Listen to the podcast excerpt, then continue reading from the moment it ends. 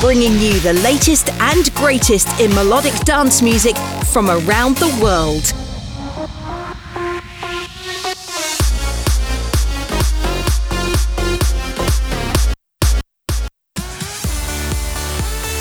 You're listening to Progressed Sessions with George Macaulay.